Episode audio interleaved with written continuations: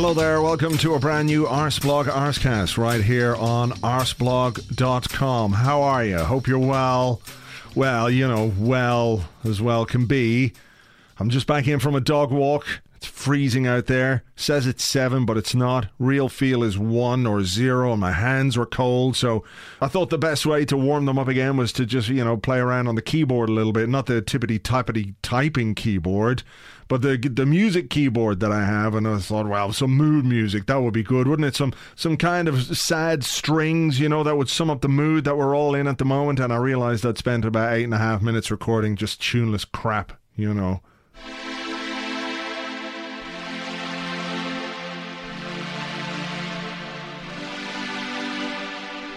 I don't know. Somebody put some plaintive piano over that or something, and it would it would just sum up how we're all feeling after what has been a really kind of shit week, hasn't it? Been a terrible, terrible week from a football point of view. But before we get into all that, let me tell you just about our sponsor today. It's Cornerstone. They do shavy stuff. If you want to shave wherever it might be your face, your armpits, your legs, whatever you would like to shave, check out cornerstone.co.uk forward slash arseblog and you get a razor engraved with your own initials. Uh, also, you get all the best blades, you get shaving products, the whole lot. And every time uh, somebody signs up with Cornerstone, it helps support the podcast. So check it out cornerstone.co.uk forward slash arseblog. It does help support the podcast. And, uh, well, I think after the week we've had, we could all do with whatever little bit of support we can get. Um, and that's not to it's not to pull on your heartstrings or anything like that. I'm I'm moved away from that now. I'm talking about football and Jesus, football, football. It's why why why do we do it? Why do we do it to ourselves? Why do we hope? They say it's the hope that kills you, but it's not. It's not the hope. It's the cancer or the heart disease or the getting hit by a bus or, or lots of other things that can kill you. But the hope, the hope doesn't kill, keeps you alive. The hope is like when you see a movie and they torture a guy. And they're torturing him and torturing him and torturing him, and he's like, ah, this is so painful. Stop. This torture is really painful because torture by its nature is, is quite painful indeed. And then he's, it's just so painful that he passes out. Passes out some blessed relief from the torture and the pain and the agony and the searing hurt and everything else, the nerve endings, just ah. And the hope, the hope is the fucker that comes along with a bucket of water and throws it in the guy's face and wakes him up again. That's what the hope is. That's what this week has been like. I don't know. It's been just really disheartening, uh, as we talked about on the Arsecast Extra on Monday. Just you see the thing, you know, you, you see the thing, and the thing is the Premier League, and the Premier League that we haven't lifted since 20, 20, 2004, 2004. See, it's racking my head, this whole thing. And you see it there. And it's not easy. I think we all know that it's not easy to win the Premier League title. It's not. Even when we were the Invincibles, it wasn't easy. We had difficult games. I remember people saying that season we're drawing too many games, we're drawing too many, and there was like a one-one draw against Leicester, and Ashley Cole might have got sent off, and everyone's going, "Oh, we're drawing." This is, you know, it, it, it's not easy to win the Premier League, but at the same time, when you see it there and you see the opportunity that we have, even after a pretty dismal January, a pretty dismal January and most of a dismal ish February. It's there. You can still see it. It's not out of reach. You're looking at where we are in the table. You're looking at who we're up against. We're up against Leicester. We're up against Tottenham. Two teams who have absolutely no history of winning the Premier League, of challenging for the Premier League. Manchester City are a mess. Manchester United were a mess. They're coming back. But it's there. It's right there. It's in the distance. You can see it. And we're Arsenal and we've won the FA Cup for two years in a row and we've got good players in our team. And then you go to Old Trafford and you're playing two centre midfielders at centre half and a, a young guy at left back and a young guy up front, and it's there for you to take the chance, and you don't take the chance, and you're like, oh, for fuck's sake. And then you talk about bouncing back, responding. We have to react. We have to turn the criticism into motivation. You're playing Swansea, a team battling relegation. Again, nobody says that that should be easy. Shouldn't be easy when you're playing a team that's fighting for their lives in the Premier League. However, Swansea are a team who made six changes, three of them in the back four, and their head coach was taken to hospital on the day of the game with a, I don't know what he had, some kind of illness, and hopefully he's feeling better now and he's not in hospital because they're terrible places to be for anybody. And you're, you're going, okay, use the criticism as motivation. Cement your credentials, such as they are, in the wake of the United game, and really go for it. Have a good go at this team because, let's face it, they're not down that end of the table for no reason. There is a reason why they're down there. As hard as they're going to fight and as hard as they're going to play, there's a reason why they're at that end of the table. So go and do it. Just go on, do it. It's there. Look, Premier League in the distance. Just do it. Bounce back, respond, react. And we did for, what, half an hour? More or less, anyway. 15, 20 minutes. Very bright opening to the game. Alexis had hit the post. Joel Campbell scored a goal, a really good goal. Alexis passed Joel Campbell sliding in and finishing it like lovely improvised finish. Okay, that is what you need. Goals have been hard to come by. First halves have come and gone without us scoring or looking threatening in any way, but we have a goal after 15 minutes. Just, you couldn't ask for anything more than that. Now, you've put yourself in that position, make the most of it. Now, I thought it was a foul on Mesut Ozil in the build up to their goal, their equaliser, but fuck me.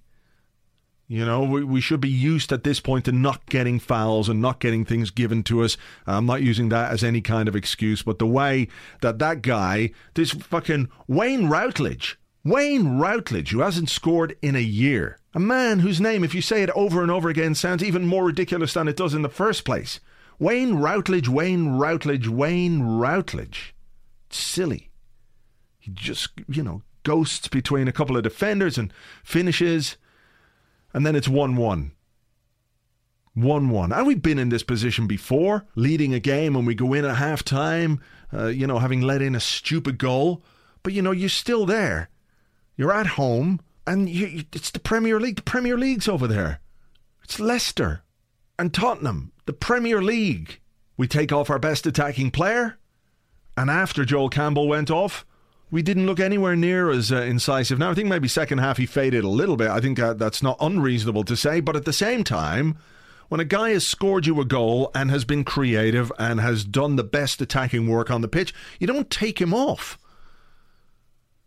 And the reason he took him off was because he is sort of expendable because he's down the pecking order in the manager's thinking. You know, we know that from the way that Joel Campbell has been in and out of the team this season. That he's the easiest one to take off.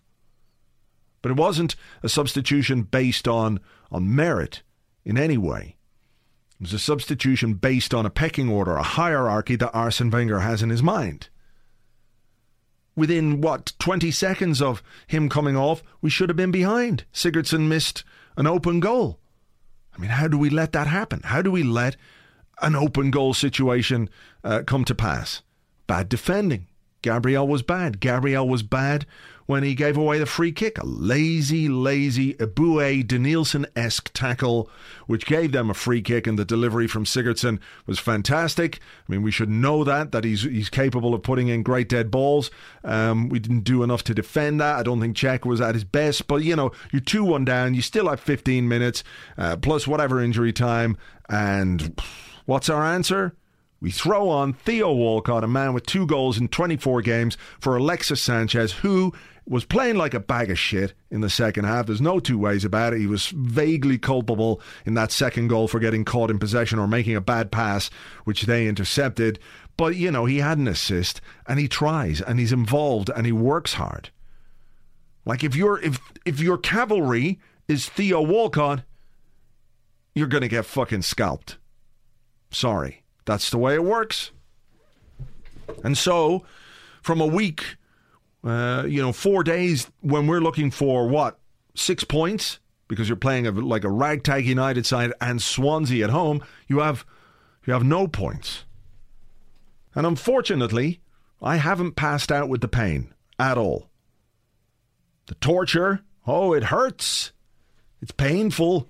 It's agonizing to watch this shit. But I haven't passed out with the pain. And Hope hasn't come along and thrown his bucket of ice cold water in there to wake me up again. And the ridiculous part about all this is that, you know, the Premier League this season is so attainable for this group of players. Alexis Sanchez saying, We have the quality of players who can win the title. We just don't have the belief. We lack the kind of hunger. Which is an amazing thing to say. But I'm going to talk about his comments and everything else uh, in a few moments' time when uh, when I introduce the guests. Do we need any more sad synth?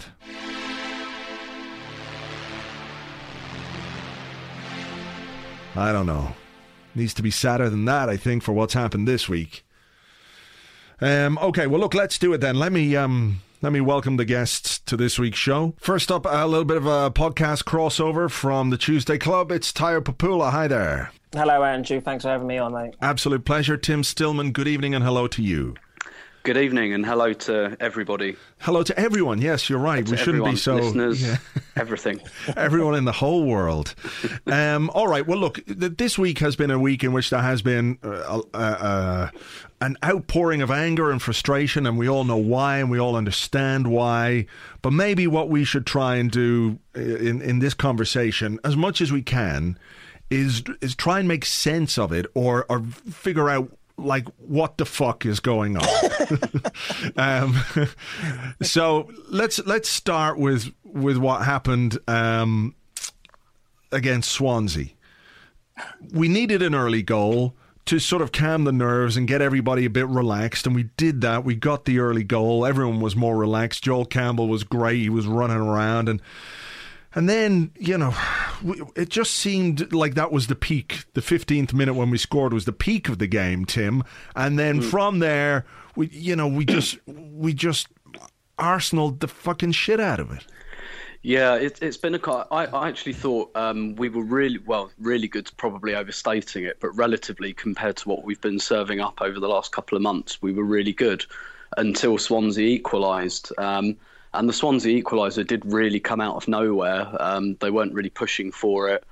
Um, and you know the the goal was I, I, think we were a little bit hard done by on a couple of decisions, but we still didn't cover ourselves in glory. Mm. And it's definitely been a theme of the last two games where actually we started against United okay. I thought the first 20 minutes we were we were pretty decent at Old Trafford, and then as soon as we conceded a goal, this kind of just sheer panic seemed to set in, and it was kind of the same against Swansea. Really, the game just went in kind of three stanzas in terms of we started very well, we imposed ourselves on the game, we were creating chances, we scored, they equalised, we panicked a bit. They went ahead, and we really, really panicked after that, and that's you know that's just a symptom really of mm. of very low confidence, I think, at the moment. And as soon as we ship a goal, we just we look really, really vulnerable, um, and it, it, it's very difficult to make sense of. You know the, the, the confidence issue. Certainly, I think mm. it's been very apparent for a couple of months that the team's dysfunctional. That it yeah, doesn't have the right balance of ball players and runners and, and whatnot. But yeah this is this is something else is going on there as well in terms of the underlying confidence. Mm, I have a theory about that. We'll come to that in, in a couple of a couple of minutes time. Uh, Tayo, when when they scored with 15 minutes to go, there was like a there was sort of um I was I was expecting more boos from the television coverage and from the stands because I thought that's the way that people would react. But instead, it seemed there was just this weary resignation as to, well, yes, of course, that's what was going to happen. Um, yeah, uh, uh, sorry, a yeah. bit of both. Actually, a bit of both, really. Um, I mean, again, something will come on to how sort of how you know how toxic it felt in there um, at times yesterday. but I mean, I settled down to the game not wanting to be there, which is kind of standard standard for standard for the season so far. Um, the guys around me were were in a really good mood. You know, of course it's Arsenal at home, so you get quite excited again. And like and, and like Tim said, we scored.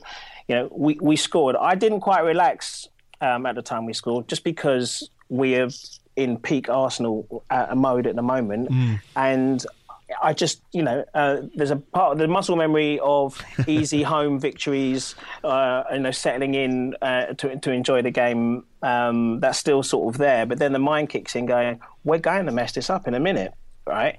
Mm. And and I'll disagree with you a little bit, Tim, um, with the goal. I mean, I felt hard done by at the time because you because you just do. But that's the second time in recent weeks that um, um, that um, Özil um, has allowed himself to be kind of bullied like that. This this kind of it, it's what happens over here, and um, I, I, feel a little less hard done by by that. Then you know the, the other mistakes kind of coming up, to, uh, uh, leading up to them scoring. Um, which frustrated me more than, than, than than the supposed free kick. And as you say, when when their goal went in, it just I've just remembered now that we don't come back anymore. I mean, we don't come back from these kind of situations anymore like mm. we used to. So there was certainly a resignation um, from the players, but in the stands it felt a lot more like anger. You know, the, the next misplaced pass was going to spark everyone off, mm. and that's and that's exactly what happened. And it felt um, it felt brutal in there yesterday at times. Mm. It's a good job, in fairness, that we don't misplace too many passes. Otherwise, people would have gone fucking fucking mental. I mean, what does it say before we continue with this. So, what does it say, Tayo, that, you know, this is a game. Of, we came off the back of a terrible uh, result against Manchester United, and everyone's fucked off, uh, and rightly so, because that was a, a blown opportunity. But. Um, Leicester dropped points the night before. We're still in a title race, and you're looking around the stadium, and that's not a stadium that's packed with people who are like into a title challenge. No, I think uh, I think we've all I think we've all felt for a while that we've been doing, you know, we've been top or near the league in spite of ourselves. I think, I think any, you know, any seasoned Arsenal fan will, will, would have known that it doesn't take much for the house of cards to come, you know, tumbling down. Basically, uh, that's sorry, the house of sand. What is the analogy? House anyway, of cards, yeah, it is house of cards to come tumbling mm. down. So, so yeah, I think it's I think what happened next is what we've all kind of half thought would happen next. I mean, I don't, none, I really, I knew Tottenham wouldn't win last night. Um, I just knew because because Tottenham still, but um, but worse than you know, but worse than that still is because of us because Arsenal, yeah. we weren't, we weren't going to capitalise on it. And I think there's, I think it's just we're getting as fans, we're getting more and more tired, more weary of the of the same thing happening. Of course. Mm. Arsene Wenger said afterwards, Tim, that he felt the team were unlucky having hit the, the woodwork. I know, I know, I know. um, but. Yeah. So uh, how how is it? Uh, can you be so unlucky that you you keep having the same bad luck over and over again? Is that just um, really, really, really unlucky, or is there a, a deeper no. lying problem? No, I, I think in in isolation, I think he was absolutely right. I, I don't think even you know as as bad as we were for certainly half of the game, we we still didn't deserve to lose. I don't think. Um, I still think we did enough to win. I, I keep thinking back to you remember a league game against Newcastle in January that we won 1 0 mm. and we were abject and we played a lot better than that. Um, but we kind of we lucked that one a little bit um, and won it 1 0. And so nobody really worries too much about the performance. And I, I thought we were better than that last night. Um, but no, I, you know, in isolated incidents, yes, you can be a bit unlucky, and you know decisions haven't been great for us. So we've we've been had some kind of grievances over a number of goals that have gone in, but over a kind of longer period of time, no, it's not about bad luck. I mean, my own, uh, and this is just me really. When it comes to kind of finishing, if a goalkeeper makes a save, I just consider it a, a poor finish. If they hit the woodwork, I mean, it depends on the context. I, I tend to chalk that slightly more on the luck end of the spectrum. Again, some some kind of hitting sometimes hitting the wood, woodwork is unluckier than, than others. Like when Sanchez hits it from a free kick, well, there's not much more you can ask him to do there. And you know, you look a couple of weeks ago, and Chamberlain smacks one in off the post, and you look at that Sanchez curler in the first half. I mean, that there's there's a millimetre between those two shots. Mm. Um, but over the whole piece, no, um, we've we've just not been clinical enough, and that's and I think that's a bit of a symptom of we we don't move the ball well enough at the moment, and so when we it's such a huff and puff to get the ball close to the goal that once we're actually there, there's just no serenity mm-hmm. um, just, because so... it's yeah because it, cause it's just so frantic and it's just you know we we're snatching at them and and and I I think that's that's just a product of the way we're playing. Tayo? I was I was just going to say, I mean, uh, on on the on the three uh, woodwork chances yesterday, Giroud should have scored. Yeah, mm-hmm. Giroud just should have scored. You know, from there, full throttle puts his wrong foot through it, but he's you know he's he's hit the bar from eight yards uh, from a perfect knockdown. He should have that. And um, being being being tough because we are today, then um, the Alexis chance comes about because you know Alexis this time last year scores that before he's even had the chance, you know, before it's even come to that because he because he fluffed the volley. Mm. Really, um, so it it, it is a case of of of off key finishing, um, which in isolated incidents, then you can say we hit the post three times. But really, when you look at it, as, as I say, I think I think I think it's more a case of uh, it, it, goes down as a mistake as, as chances missed as mistakes made rather than rather than unlucky you know unlucky. Sure. Know over the course of this season that's been an issue hasn't it? From the early part of the season we were creating chances and not scoring enough. I think you know even the first five or six games of the season there was this stat where uh, compared to our, our, goal conversion basically uh, in relation to how many chances we were creating was was really really low. And that's been an issue all season long. I think you can see that reflected in in how many goals we've scored so far this season. But when we come back to the the, the way we play, and Tim, you've mentioned it there a couple of times. My, my feeling on this, right, is that uh, when Alexis Sanchez talks about how the team don't have belief to go and win the title. Like he's he's talked up the players and he said they should be able to do it, but they lack the belief to go onto the pitch as if they're winning one 0 Arsene Wenger has always been a manager whose style of football is obvious, right? We know what way he wants to play. He's but like uh, you know when, when he had the, uh, the, the young players coming through, we played this sort of vaguely Barcelona tiki taki football, and over the last number of years, it's become slightly muddled. Like we've had great results by sitting back and countering um, you think about Manchester City, you think about Bayern Munich, um, you know, results like that where we've done really well. You think of Manchester United this season where it was quite the opposite, where we went at them uh, really, uh, really fast from the off. Uh, one of the, the, the best performances of the, of the season, one of the only good performances of the season. But I don't think these players know what exactly they're supposed to be doing or how they're supposed to be playing. No. That's to, to me. That's why I look at them and they. You're looking at them going. They, they don't know. It's it's it's so unlike. Um, you know what we've grown up with, really, um, of late, I should say, um, and those performances you, you mentioned there, whether it was um, Man United or Bayern Munich um, or even Barcelona uh, previously. Um, you've had um, you've had a good Arteta, a fit Arteta, or you've had a Santi Cazorla, obviously um, taking the ball off, you know, taking the ball off uh, the back four, which has been a real which has been a real problem. Um, there are, you know, there are better technical people than me, but just as as, as I mentioned um, on Twitter this morning, with a, a, tortured Broadchurch analogy of just seeing Mertesacker looking up, trying to pass to someone all the time, and not knowing what to do. You know, I don't, I don't recognise this Arsenal where um, they've got, they like you say, they don't seem to know what to do. Um, they've got no one to play the ball to. I, I mean, I wonder if if Cech to Mertesacker, Mertesacker to Cech was the most played pass yesterday, um, mm. because it's possible. Um, it's so unlike, it's so unusual to see um, a usually organised team s- struggle so struggle so hard, and that was actually been one of the get outs that we've had in the in these barren years. You know, we can sort of slightly put our noses in the air and say, at least we enjoy our football. yeah, it's been it's been a while since that's been the case. Yeah, Tim, any thoughts? Yeah, I, th- I think um, on one hand, uh, I think we tried so hard because we had this problem a couple of years ago of getting walloped in big games and our record was so poor and we were all asking for kind of greater tactical flexibility the ability to sit back and soak up pressure. Is actually something we do very well now. Um, but actually i think you're right. It seems like we've kind of got gotten a bit muddled up.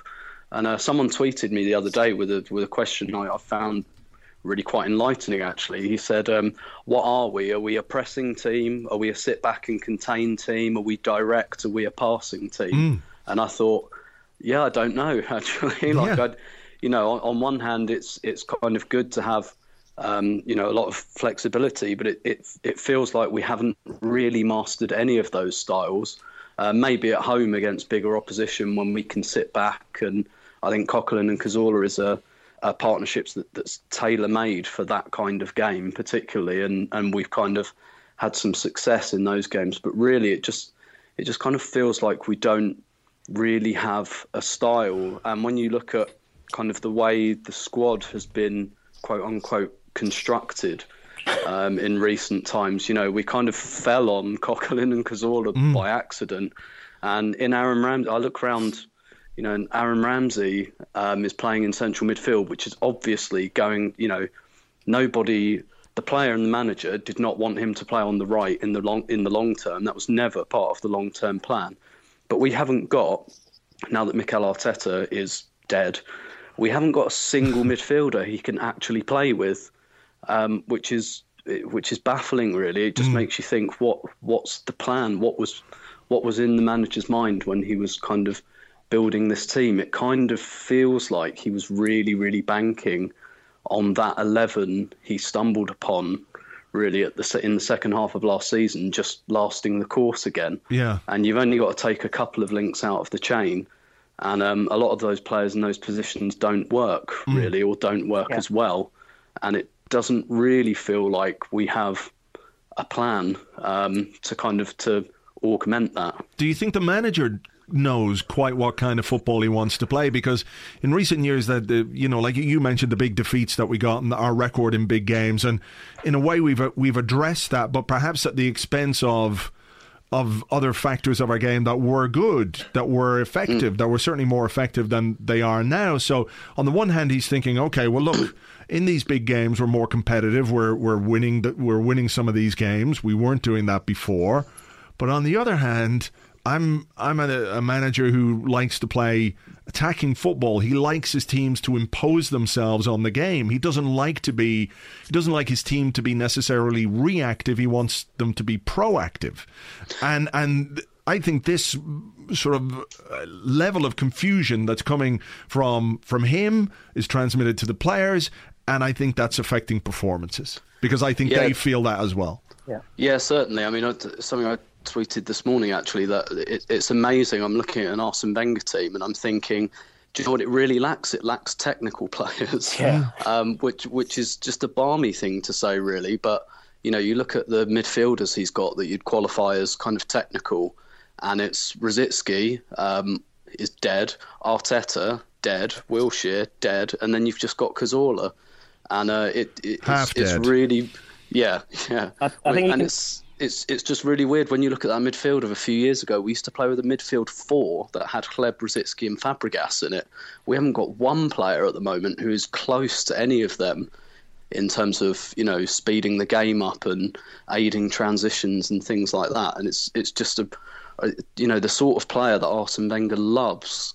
Um, he just doesn't seem to have anymore on that muddled tip, I mean, there were times more than more than a couple of times at Old Trafford where you saw Özil coming back to get the ball off the back four because um, you know out of frustration more than anything. You can also see why uh, the manager was so reluctant to play uh, Ramsey in the middle when he had um, as close to a full complement of players at the start of the season because it reminds me of that time it reminds me a bit of um, when Benitez uh, said to Steven Gerrard, "You're not, you know, you're not a central midfielder," and started playing him.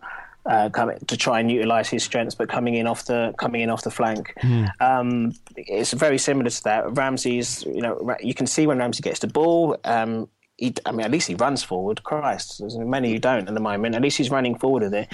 He doesn't quite know what to do with it when he, um, and for for for a dynamic centre midfielder to give the ball away so much um, is is is a real worry. And and like you say, uh, like you both say, I, I I haven't seen such a sort of a poverty of a midfield for quite some time. And it's very surprising given the values mm. that, um, that this manager's always um, you know expounded. Tayo, what did you make of the um, the, the Joel Campbell uh, substitution? Because he is somebody who generally only gets about an hour if he starts, yeah. or, or seventy minutes. But on on the night, it wasn't too dissimilar from the time he brought on was it Arshavin for Oxlade Chamberlain against Manchester United, and everyone went bananas. I think that's what I mean a little bit about the atmosphere. I think mm. I think he was going to. I think anyone was just about to get it, and it was a perfect time because I said to our lot. Um, Joel Campbell spent the first half right in front of us, where we sit, where we sit in the ground. Mm. He was patrolling our side. He was herring about.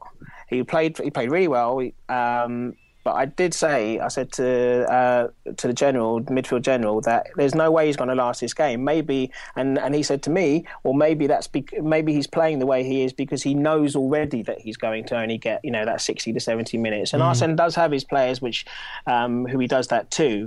So um, I think it turns out that he was one of our better performers on the night. Of course he was, but I wasn't so surprised by the substitution because I think Joel Campbell was beginning to tire, and I think um, as uh, Swansea gained confidence, he wasn't tracking back as much in the second half. So it it didn't. I just think the circumstances um, added to the toxicity in there, as it were. But I don't think, as a substitution itself, it was that much of a problem.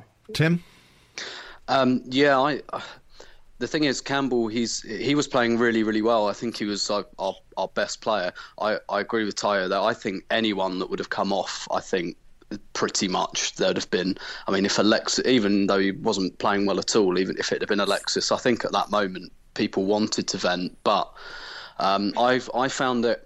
I, I didn't see much evidence at the time of the substitution that Joel Campbell's energy levels had dropped. I think they probably would have uh, given what we've seen from him before.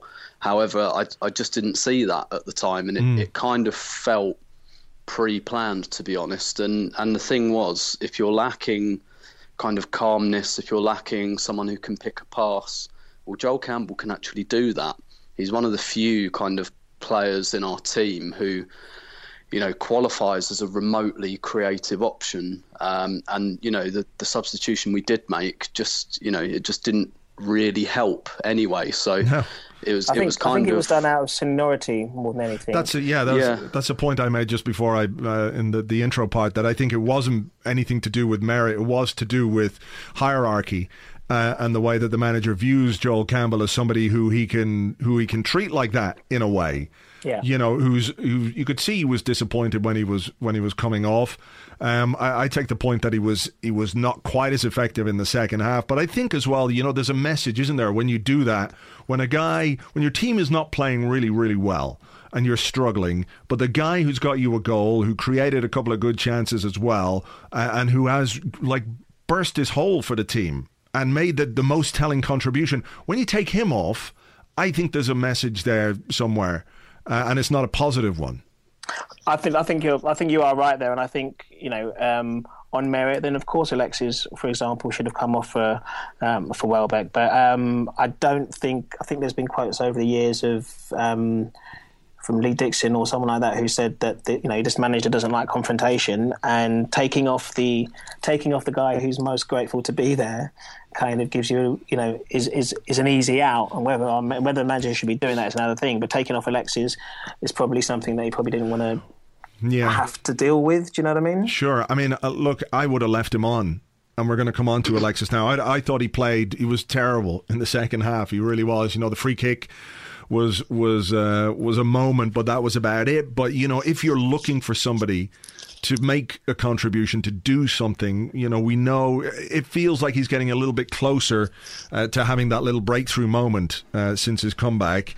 Um, and I just think that you'd feel more confident about getting a goal if you needed a goal with, with Alexis on the pitch. And then uh, he took him off. So, uh, Tim, um, I know that your column this evening uh, on Arseblog is about Alexis, and I haven't had a mm. chance to read it yet while we're recording. Um, what what do you make of how he's playing at the moment, and what what does Arsene Wenger do? Does he stick with him? I mean, you can't go to White Hart Lane, for example, and mm. not play Alexis Sanchez. Um, yeah. He's sort of stuck, isn't he, in, in the sense that he has to give him the time to get back to where we know he can be. Well, yeah, I was thinking about this. Too. I mean, the fact that he did take him off, and he took him off at 2 1 as well. Um, you know that that says a lot about what the manager thinks about the way he's playing, and he's been fairly vocal about you know that he's trying too hard and he knows he's in bad form, and I th- I think he'd definitely think of dropping him were it not for the fact that who do you bring in? Theo Walcott? I mean, even Chamberlain was getting games despite the fact that he was in really bad form. Mm. Um, or well, he was kind of getting somewhere closer to not his best by any means, but competent. Um, and so that that's his choice is to is to put Theo Walcott in. There isn't really anybody else. I mean, I think the thing is, first of all, um, he's he's playing much deeper um, at the moment because of the lack of creative players. So all of his action is kind of near the centre circle when really you want him much closer to goal. Um, one of the things I, I, covered in the piece was that actually a lot of his numbers, like his passing numbers, the amount of block shots, the amount of shots, are the same um, as they were when he was in his best form. Um, it, they're just not going in. Um, he's always been a fairly inefficient player a bit like someone like Aguero is quite inefficient if you actually watch him. Suarez is quite inefficient if you watch him. They miss lots of chances, they miss lots of passes, but the thing they all share is they keep going until something happens for them. And then they'll do something that erases the effect of all of those shanked passes to nobody and those shanked shots into the crowd. Um, and he, that's what he's missing at the moment. He's just not clinical. Um, and I think had that shot gone in in the first half, that would have been so so important for him. But I mean, I I just think at the moment, particularly from the wide areas, you know, there's you look at all of our options, and none of them are especially creative. And and one of the things I'd give serious thought to. Uh, we were talking about the midfield earlier. I think Özil's kind of an elephant in the room in terms of because he has such a free role and don't get me wrong, he's he's that good a player that you give him a free role, but it means that the midfield too are, are quite exposed um, defensively, and one, one, and I think we lack creativity in the front line, and I, I wonder if it's worth revisiting. You know, perhaps putting Özil on the right or the left for a game or two, um, to kind of bring us that creativity a little bit higher up the pitch and perhaps solidify the middle a little bit more um, I think it's definitely worth thinking about. Mm. Whether it's worth doing is another thing. Um, but with Alexis, I, I, think you're right. I think he is getting a bit closer. But actually, his overall game is not hugely different to what it usually is. It's just he's he's far too deep, um, and the ball's just not going in the net for him. Mm. Yeah, I mean, I wonder about that. You know, if you play play Ozil wide um, do not leave yourself exposed there, and you know that's kind of where we've been found out a bit. Maybe, yeah. Tayo, Certainly what, against Tottenham, who play two yeah. very adventurous fullbacks. Yeah, yeah. T- Tayo, what's your thoughts on on the the struggles, the trials and tribulations of Alexis, Alexis. Sanchez? Yeah, it's really it's it's a little bit painful to watch at the moment because everything. Um, I mean, you've seen it a lot with players out of form, especially when p- players who rely on a short burst of pace like that. He's not, you know, he's not getting away from, he's not getting away from people in front of him, and he and he seems to be, he seems to be pausing a little bit and letting a defender get set. Which earlier on in the season, when he was doing everything, when there was a bit more of a speed of thought, then then, then that wasn't the case. So yeah, he's definitely he's definitely thinking about it too much. It's a definitely a tricky one. you know, Lord knows we're carrying enough we're carrying enough players at the time um, without having you know without having to carry another one. The manager mm. is stuck because he is you know he is a game changer. He's an explosive talent, and you have to keep waiting for it to happen. But it's costing us attacking moves again and again. Watching him getting frustrated yesterday was was was really painful to watch as well. He was you know kicking the ground and punching his fist.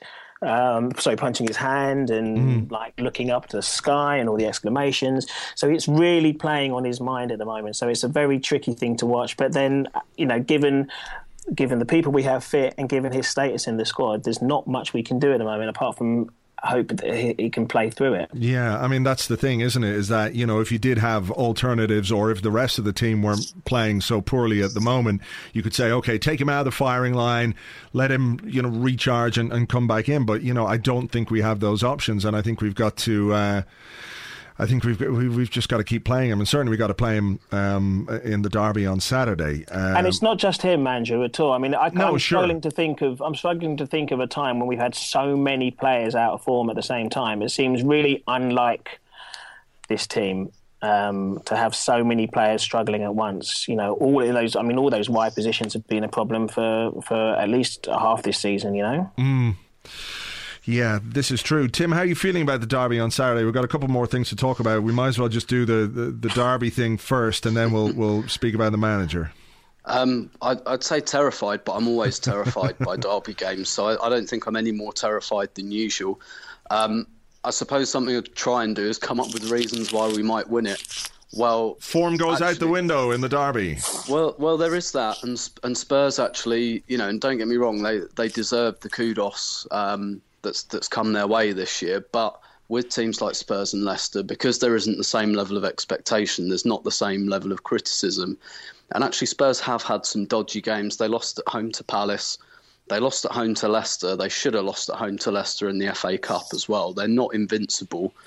Um, I, I, admit I, I, haven't seen anything of their game last night, but I read a piece Barney Ronay wrote, and um, he, you know, he said they looked quite anxious. You know, they had the chance to go top against West Ham, and he said that they were very, very anxious. I actually happened to end up sitting next to a West Ham fan on the train home um, last night, and he said to me they were terrible. That that Spurs, he was expecting, you know, Spurs to really, really come at them, and and that actually they looked very, very tentative. And he said it, he thought it's the worst he'd seen them play this season. So.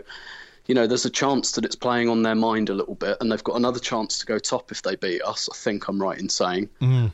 Um, so you know we we can but hope that that pressure tells on them.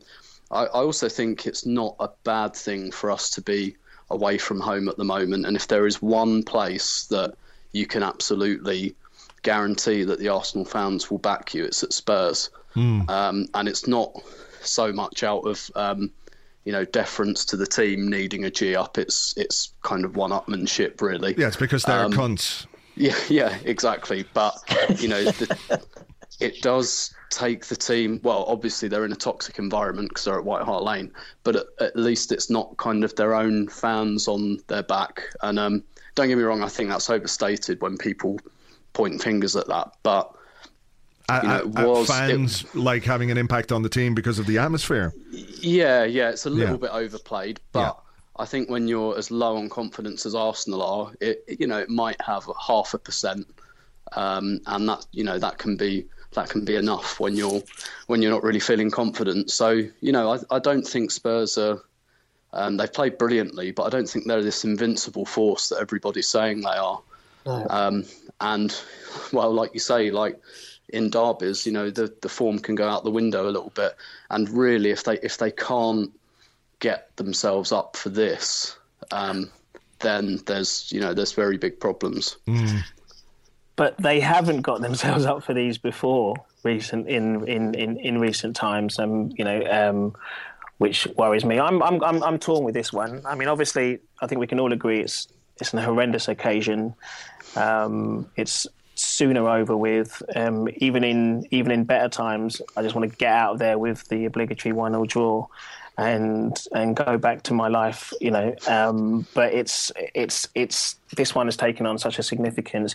I, I like to think that it will play a little bit um, not into our hands. That's the wrong words, but it is uh, in our favour to be um, the written off team uh, of underdogs at the moment because that in itself, when you look at the squad and the riches that we have, it's funny for us to be underdogs. But if you know, if if there's an element of any, overconfidence with their you know with their horrible fans, and and you know if if Dele Alli can lose his temper or you know I don't think it's going to be such a bad thing for us to go into it with everybody having written us off. But I did think having the reason why I had that caveat at the beginning is because I thought that yesterday, after the absolute coating that we got uh, after the Old Trafford game, I thought the, I thought they'd come out and you know and give a shit. Um, and, yeah. and, and, that and that didn't kind of happen. So yeah, just all I can do is watch it through my fingers like everyone else. That that that's sort of the worry for me, I have to say, because you know I thought last Sunday at Manchester United, I thought this uh, was the time where we could go and really make a statement. This team, this group of yeah. players, yeah, we hadn't been playing well, but look, guys, look at what's ahead of you and look at what you can achieve if you go there and you really put in a performance. And the fact that we weren't able to put it put in the right kind of performance was a worry. That we weren't then, as Arsene Wenger said, able to turn the criticism into motivation against Swansea. That that's a that's a real worry. Tayo, do you worry that the manager? Is no longer able to motivate the players to the standard required? Yes, yes, I do. Um, I think it's. I think there's always been questions um, of the, how he motivates the players. Anyway, I think he's very much a, he's you know he's on record, and ex players have always said, you know, he expects it to come from come from within. I think um, I don't think motivation is the problem. In the same way that you know, um, I think Tim, you said this morning very well or something about you know the intangibles that we always hear about about bottle and passion. Yeah, yeah, yeah. It's not you know it's not it's not about that. Um, but is, I, isn't it about being able to make them or get them rather than make them well make them maybe it is but but get them to perform you know i don't mean that he's standing there giving them the whole you know come on run around a bit guys you know that not that kind of thing there's a different there's a, there's a different level of it i guess um, I don't think it's. I don't. I guess what I'm saying is I don't think that that side of it has really been lost because I don't really think that that side of it has ever really been a, a massive part of of of this te- of, of, his teams or his management style. Mm. In the good in the good days, um, in the better days, shall we say, then you had players who did that themselves. Um, you know, we've heard often about the training sessions where you know Keown and Campbell versus you know Wrighty and um, uh, Thierry and, and, and Pires, and um, I think those players did it themselves. I don't think that's an issue for this team or this management. I think I think it would be great if right now that they were it, they were capable of having a rocket put up them. Um, and I guess if that answers your question, I don't think he's the person to be able to put a rocket up them. I don't think that's what he could do. Mm. Um, and what concerns me the most concerning uh, the manager, apart from you know the, the, the, balance of the team, which I'm sure we'll get to in a second, is what we talked about earlier on about just the muddle, the jumble that they're playing in at the moment. That's what surprises me most, and that's what I always thought um, Arsene Wenger would would would would, would be on top of. Mm. Yeah, I mean, I think that for me, that's a that's a real worry as well. But Tim, it feels like this week has has seen people tip over from yeah. one one side to the other. And you know, again, I, I, want to make the point that Arsene Wenger is somebody that I I like a lot. I like listening to him. I respect him a huge deal for what he's done at Arsenal Football Club. Um, but you know, you can you can like him and you can respect him, but you can also think that you know now it might well be time for change, particularly in a season when the Premier League has panned out the way it has, where this opportunity, and it really is a huge, or it was, I don't know if it still is, but it was a huge opportunity to win the title this season. That if, if he can't win it this season, it doesn't feel like he's ever going to win it again. Um, so I mean, I, I know we're dealing in in shoulds here rather than what will actually happen because we know that this Arsenal board. But I mean, uh, what what's what's been your thoughts on what the last week has has uh, brought to your consideration of Arsene Wenger? Um, I mean, that's, for for a start, I don't quite buy the doomsday scenario in terms of people saying we'll never get um, another chance to win it again. Because I remember people saying the same when you know Chelsea hired Mourinho, United had Van Gaal, Pellegrini came, and everyone said, right, that's it. You know, they're all going to sort themselves out now. Um, nevertheless, there, there's absolutely no denying this is a huge opportunity. If you look at the fact that we're ahead of Manchester City, Manchester United. Chelsea, Liverpool, um, some of them quite comfortably, and yet we're all still in a pretty narky mood um, about life. I mean, that's that's incredible, really. Um, that all those clubs are really underperforming, and we're just and, and we're you know in terms of you look at points totals and the rest, we're kind of just doing what we always do. Um, and it just so happens that this season the ceiling's a little bit lower. And actually, you look at it and think, well, just step it up another couple of percent and you'll win the league. Mm. And um, yeah. and it's you know, was it in 2014 we finished fourth with 79 points? Um, that I think 79 points will win the league this year.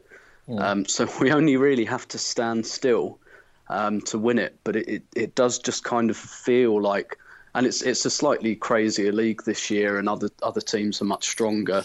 In in terms of um, how I feel about Arsene Wenger, I I do think that there's a there's a very big kind of feeling that if it doesn't happen this year, that there's really no excuse, um, to be honest, because usually if you're finishing behind the likes of Chelsea, Man City, even Man United, you've got I don't want to call it an excuse, but you've got a, a pretty valid reason for it. But you know, if it's Leicester and Spurs, there's, mm. you know, basically all the other teams that are underperforming and are behind Leicester and Spurs, those managers are going to lose their jobs. Um, Mourinho's already gone. Van Gaal's going to go. Pellegrini's gone. Um, you know, they're, they're, they're all, you know, underperforming and all of their managers are going to get the brunt of that. And so, you know, you ask the question, why not ours? Um, yeah. And, and and it's a it's a pretty decent question um, to be honest. And but it but it's a bit weird. What if we win the FA Cup and finish second? Well, that you know, I, I, I kind of I have a feeling something like that might happen. That there might just be this little carrot that kind of just keeps you reeled in and invested a little bit and makes you think, well, but then maybe next season we can kick on from here. But it, it does feel like stasis, um, to be honest, to mm. me. Um, and this, this this season was a big, big opportunity where even stasis would be enough to yeah. win it. But I mean, is is there not also the case that the, the stasis doesn't just exist in the managerial chair? It exists at board level as well because we know that Stan Kroenke, Tayo, is not a guy who gives shit one way or the other. Really, he doesn't care. You know, he's got his money in Arsenal. He's got the the cash reserves. It's a part of his business portfolio, and ultimately, if you look at what he does, and uh, so many of our uh, American readers and listeners have, have emailed me over the years and said with Kroenke, like his teams, he doesn't care one way or the other whether they're successful or not. He's not interested in presiding over sports franchises that win things. He likes them to, you know, to operate at a certain level financially. Um, we know that they're not even if Arsenal don't win the league this season, um, unless there's like a flaming mob of pitchforks, like an actual one that goes down the stadium, we know that they're not going to, to sack Arsene Wenger. So, does that in some way, uh, and I don't want to take away from the fact that Arsene Wenger is obviously a man who wants to win things. You can see he kicks every ball. You know, he, he suffers on the sidelines. Uh, you can see that in him, that he wants to win. Uh, we can all hold our hands up and say, well, maybe you could do more to to make your team win, but. Um, he is not going. Oh fuck! I've completely lost my point here. what was I talking about? You're talking about uh, uh, pick it up from Kroenke. Yeah, uh, is stasis in the boardroom. Stasis basically. Correct. So does this then uh, maybe subconsciously affect Arsene Wenger? So he says, oh, "Well, there's no pressure on me to actually go out and spend money on outfield players." So I, I'll, I'll just do what I feel like is kind of safe because there's a, there's a there's a safe environment there for him to work in. I definitely think there's a safe environment and that, that he's become comfortable in. I don't think there's anyone who's ever pushed him. Um, there's certain, you know, half half stories, whether you know whether they're true or not. But there's been times where um, you've heard that he's been put, egged on to egged on a little bit to to to spend some of that money. Um, but I don't think there's anyone anywhere near him who can who can challenge him. And they've set that up. They've set that up so clearly, which in good times sounds sounds great. You know, stability. We all you know we've all beat that drum in in in you know, when the dream was still alive around, you know, 2008, 9, 10, whatever, mm. we're beating that drum about stability and, and, and so on. It is now complete millstone around their necks. Um, and Arsene Wenger doesn't have anyone who can tell him any different. And I think, I think he probably could have benefited with, you know, the relationship he had early on in, in his Arsenal career with David Dein and someone to actually be able to say, well, come on, mate. Because as you say, um, Kroenke doesn't. Kroenke is not bothered about you know um, the same things that we are, and and you can look at American owners throughout the league, whether it's in a terrible way with Randy Lerner, um, or um, or at the top end with us. There is a way. You know, this this is the way that this is the way that American owners run their football clubs. So take out that kind of surprise of it. Mm. The Stacys um, can only be changed by by a manager who now either seems, um, well, two things. Either he's still paralyzed by kind of fear of making the wrong decisions, which which is a which is which is an indictment, um, or he genuinely thinks that um, the team that he's got together is is is strong enough. And I do, um, which is clearly not the case because the fact that Matthew Flamini can be anywhere near the pitch to foul um, um, Messi in the first place is a, is a massive indictment of of, of, of, of the transfer policy. Mm. So it's it's uh, the board is the board, but a stronger, more dynamic manager at this point can do something about that because it's his, you know, because they've told him it's his club, um, and people are quite quick to. to um, Tim, you mentioned about winning the FA Cup again. Um, I think the reason why it's taken people different lengths of time, shall we say, to to to come around to any kind of view on the manager's position is that there is always next season, and you can see what the method is, and you can see how we're almost there. So they always give you that glimmer of hope. They always they always give you it's the hope that kills you, right? If it's, only we had like two or three players blah blah. It's always two or three players, and this year, this year, uh, Matthew Flamini came on the pitch, and something inside me broke. Something inside me snapped. Then, really. So, um, I mean, it's much more of a nuanced argument than you're allowed uh, in in in in these Arsenal social media times. Mm. But um, and like you say, I think you can have huge respect for someone and still massively criticise them, and that's how I feel right now. Yeah, yeah, I'm. You know, I'm like I'm like that. Um, the abuse drives me mad, but at the same time, uh, you know, just the way that it's gone this season, and you know, I got friends who are season ticket holders who came out of last uh, the game on Wednesday night talking about not renewing their season tickets because they're just they're just fed up with it. They're tired of, of watching the same thing. They're tired, Tim, of being two or three players away every season. Yeah, I mean, I, I think um, I, I don't think that Arsene Wenger, you know, thinks of the club as his own personal fiefdom or anything like that. I don't think there's an arrogance to it. I do think what has happened is that he's become inherently more conservative.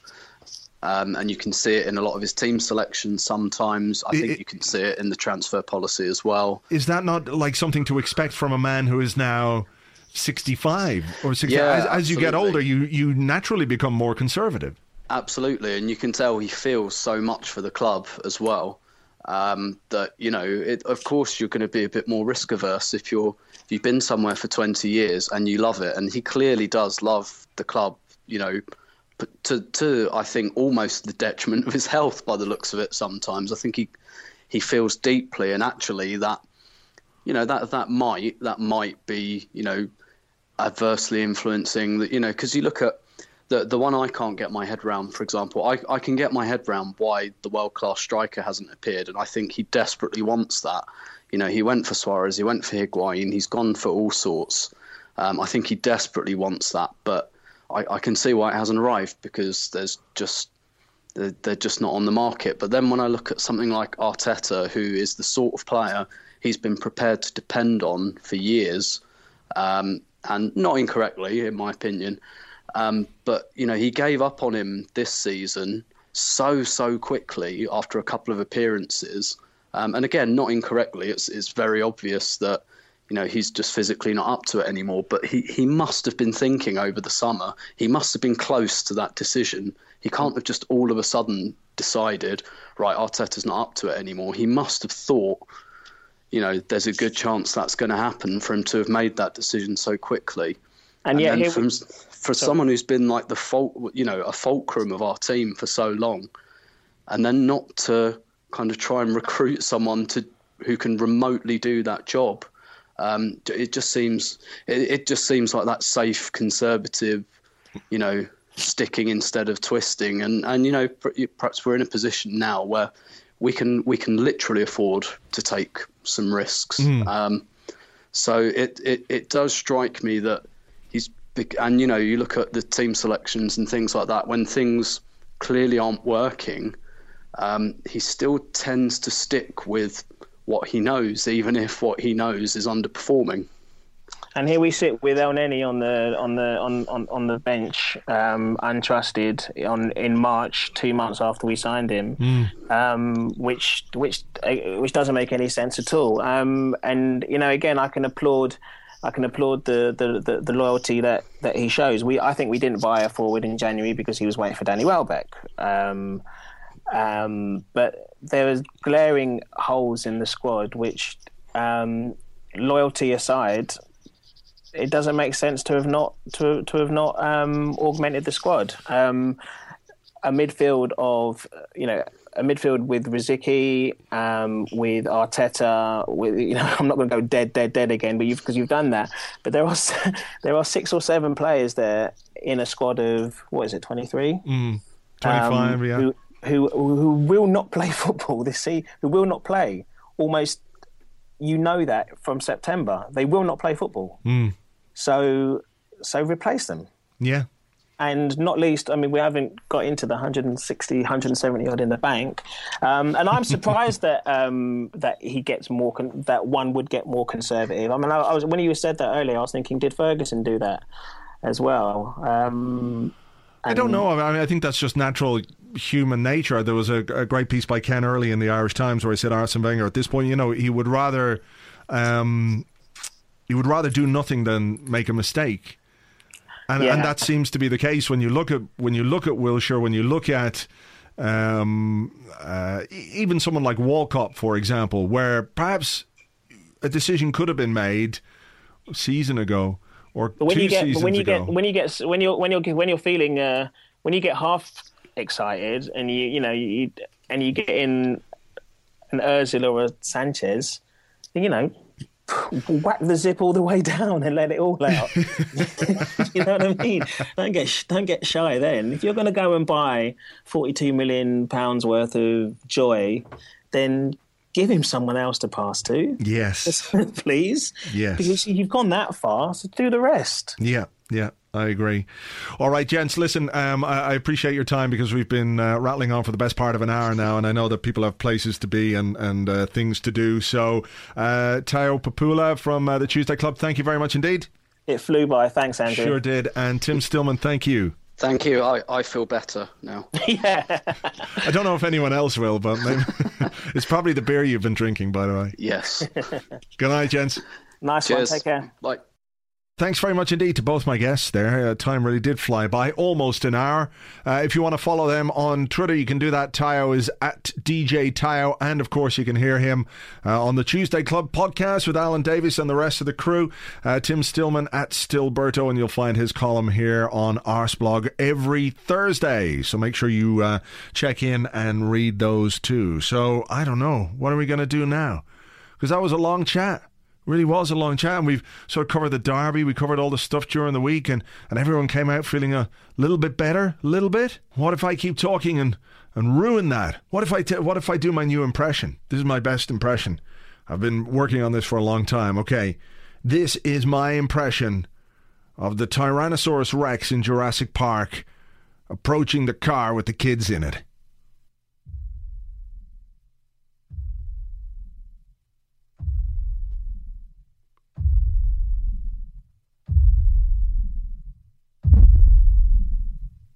Can't do his growl as he looks in the window, though. It's pretty good, though, no? Yes. Sorry, I'm playing around with it. I've found all kinds of things on this thing, apart from synthesizers and pianos and stuff. You can get all kinds of weird noises. It's great, and I love noises. Ooh.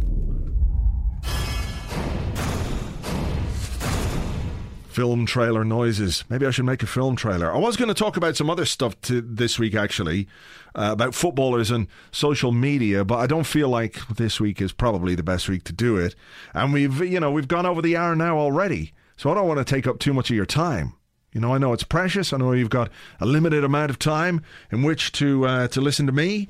So I might just save that for another week, maybe when things aren't quite as you know, not so much other stuff going on. Maybe that's a slow week news story.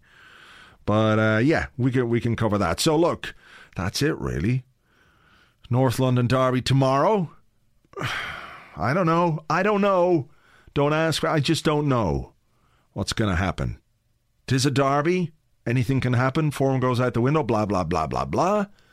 But also, you know, it's, it's very hard not to be worried that this uh, this week won't have sapped what little confidence and belief we have. Maybe because it's a derby, you know, we'll we'll redouble our, our chances of turning the uh, criticism into motivation and and uh, reacting and responding. We'll do double hard of that, and it'll actually work, and we'll feel a lot better come sort of what half two uh, or two o'clock, whatever it might be on uh, on Saturday afternoon, maybe we'll feel better because that would make me feel better. Obviously, I'd like us uh, very much to win that game, and it makes all of our lives better and easier if Arsenal win. And I say that as somebody who's had to get up and write about this week every single day. I'm not complaining about it, but you know, life is easier when we win because it's better. So uh, I think Arsenal owe us, don't they? After the week we've had, I think they owe us a victory.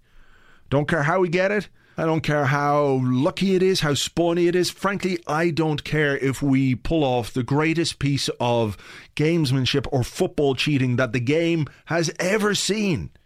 That leaves everybody outraged to the point where they're going bananas, apoplectic with rage that it'll go on in the newspapers for weeks and weeks and weeks. They'll be talking about how dreadful and terrible and nasty and how just terrible people we are. I don't care.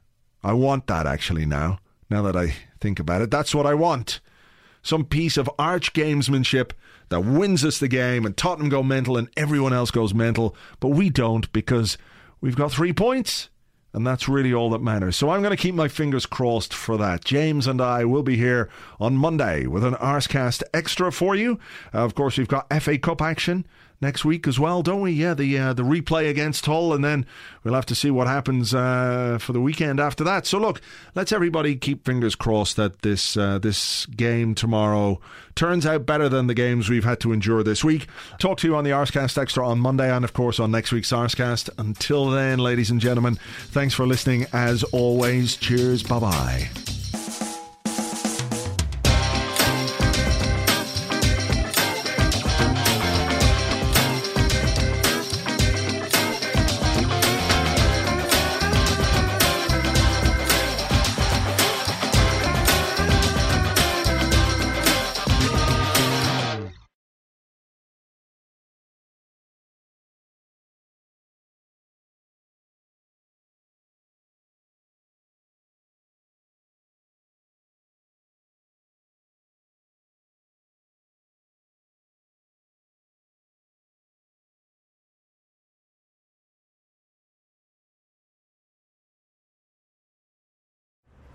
Andre, Andre, uh, I know you're busy, but can we get a quick word? Oh, okay, okay. I'm sure you've seen the football this week. Two losses for Arsenal, and it looks like their title chances are down the toilet. What, what, what do you think's gone wrong? Oh, it's very obvious that uh, when Arshavin leave, team do not have any mental strength anymore. Don't have one bit.